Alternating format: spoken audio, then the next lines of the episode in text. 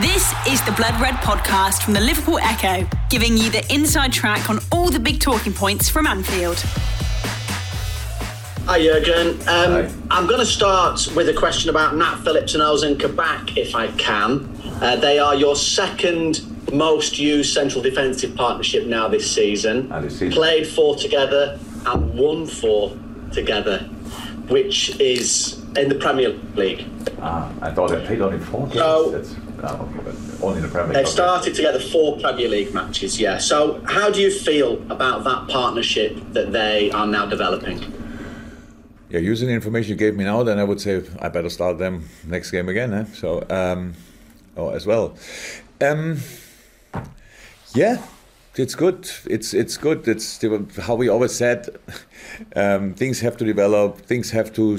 Um, players have to get used to each other. Um, the, there was never a question about quality or whatever. The boys have quality, but then you have to bring it together that it works as well. And especially in the, in defending, it's like this. And um, yeah, Ozan and Nate do really well. Hopefully, it will stay like this. So it's.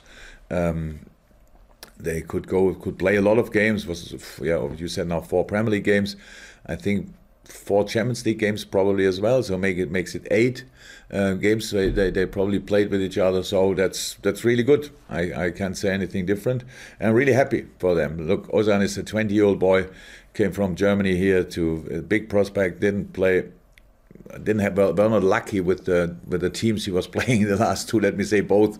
Um, one went down and the other one will probably go down. But nobody in, in World really doubted his quality. But coming then, making this big step and winning um, again more games than before, it's really good for him that he can can show that. And we were convinced, but in the end, you never know. And he he really proved that point. And Nate Phillips is just an exceptional career so far, with all the things he did in the past and what he thought about and where he were and all these kind of things. Now playing for Liverpool, Champions League, Premier League, winning games, winning challenges, probably best heading statistic in the history of Premier League. I could imagine at least. It's unbelievable what the boy is doing there. On top of that, playing good football and all this kind of, it's really nice. So um, obviously, the start or the restart for one and the start of a proper career for both. That's really nice.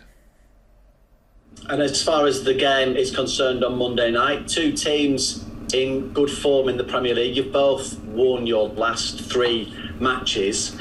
I'm just wondering, as far as Leeds United's last match, that win at Manchester City, whether that changed anything maybe in the way that you or your team uh, look or prepare for this one? Did you watch the game? I did.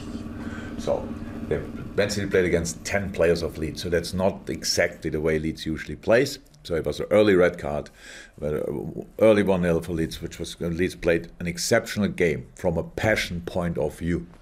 But um, the, from all other points of views, like the tactical stuff and all these kind of things, there's not a lot to take from, apart from you see the character of the team. That's obviously exceptional. They never gave up, they fought as hard as they could, they worked their socks off and they had still with 10 men only counter attacks a lot of teams don't have even counter attacks against city with 11 men but they had it with 10 and scored a, a late winner so i saw the game as well and um, it was really exciting to see what's possible in football to be honest and um, it's was a I think I said it already to Ian before. So obviously, I'm pretty sure Leeds was surprised as well when they had a red card. Nobody in the team um, in the Leeds squad probably thought, okay, we are halfway through now we will get the three points but in the end they got it and um, with the passion they showed they deserved it and that's really nice that that's something like this is possible but no it doesn't change the preparation Thank you very much. Two or two or three from Ian Bolton from Sky. You need to unmute yourself, Ian, because I put you on mute there. Thank you, Crubbers. And then we've got Ian Kennedy from the BBC. But uh, Ian Bolton first. Listen, I better just check on the, the team news. Did everyone come through the match against Madrid okay? You don't have any, any new concerns ahead of this match? Nope nothing no no I only thought because usually I always uh, have some but I don't think do I no nothing really No new ones. no no no no no Well, new no new ones That's no new ones no, no, exactly. yeah, yeah. Look, um, Joe Gomez posted some some pictures um, of him doing training. How, how, how pleased have you been with, with his progress? Is he still very much on track? Yeah, they all are. Joe as well. Joe is outside running now um, and all these kind of things. it's obviously a big step. Um, always for after all injuries, looks fine when he's running. No real reaction in the knee. These kind of things are very important. It still takes time, but um, he's on a good way. Like Verge and Joel and Hendo and I think these are the long term, right? Yeah. Good. The Blood Red Podcast from the Liverpool Echo. Listen, after, after, after what happened um, in the in the Champions League, have you have you had to, I don't know, lift the mood a little? Are you, are you Yeah, yeah. confident that we'll get the response that, that perhaps you need? Oh, look, uh, there are obviously two things we have to uh, always in football important. So one is the performance, the other one is, is the other thing is the result. So let me say the last I heard now the last three Premier League game obviously we won. Um, one Champions League game we lost and one we drew. The one bad game we played in that spell was the, the Champions League game we lost. All the other games were okay or better. So that's what we have to keep doing. Play our best football. And still you have to accept then um, the result. So because you have to, to finish the situations off, what we didn't do in the second leg against Real Madrid, obviously, but that doesn't mean we will not do that forever again. Um, that's just a, that's the situation. Just just go for it. Um, it's not about having always a response or whatever. It's just go for it. Go and go and go. Play your best football, and then we have to. Be, when you think about Leeds. It's like, oh my God, it's uncomfortable. You have to go do this, do this, do this. Exactly the same thing Leeds has to do when they think about us. Oh my God, how we defend that, how we defend that, and these kind of things. You cannot do more actually in before a game.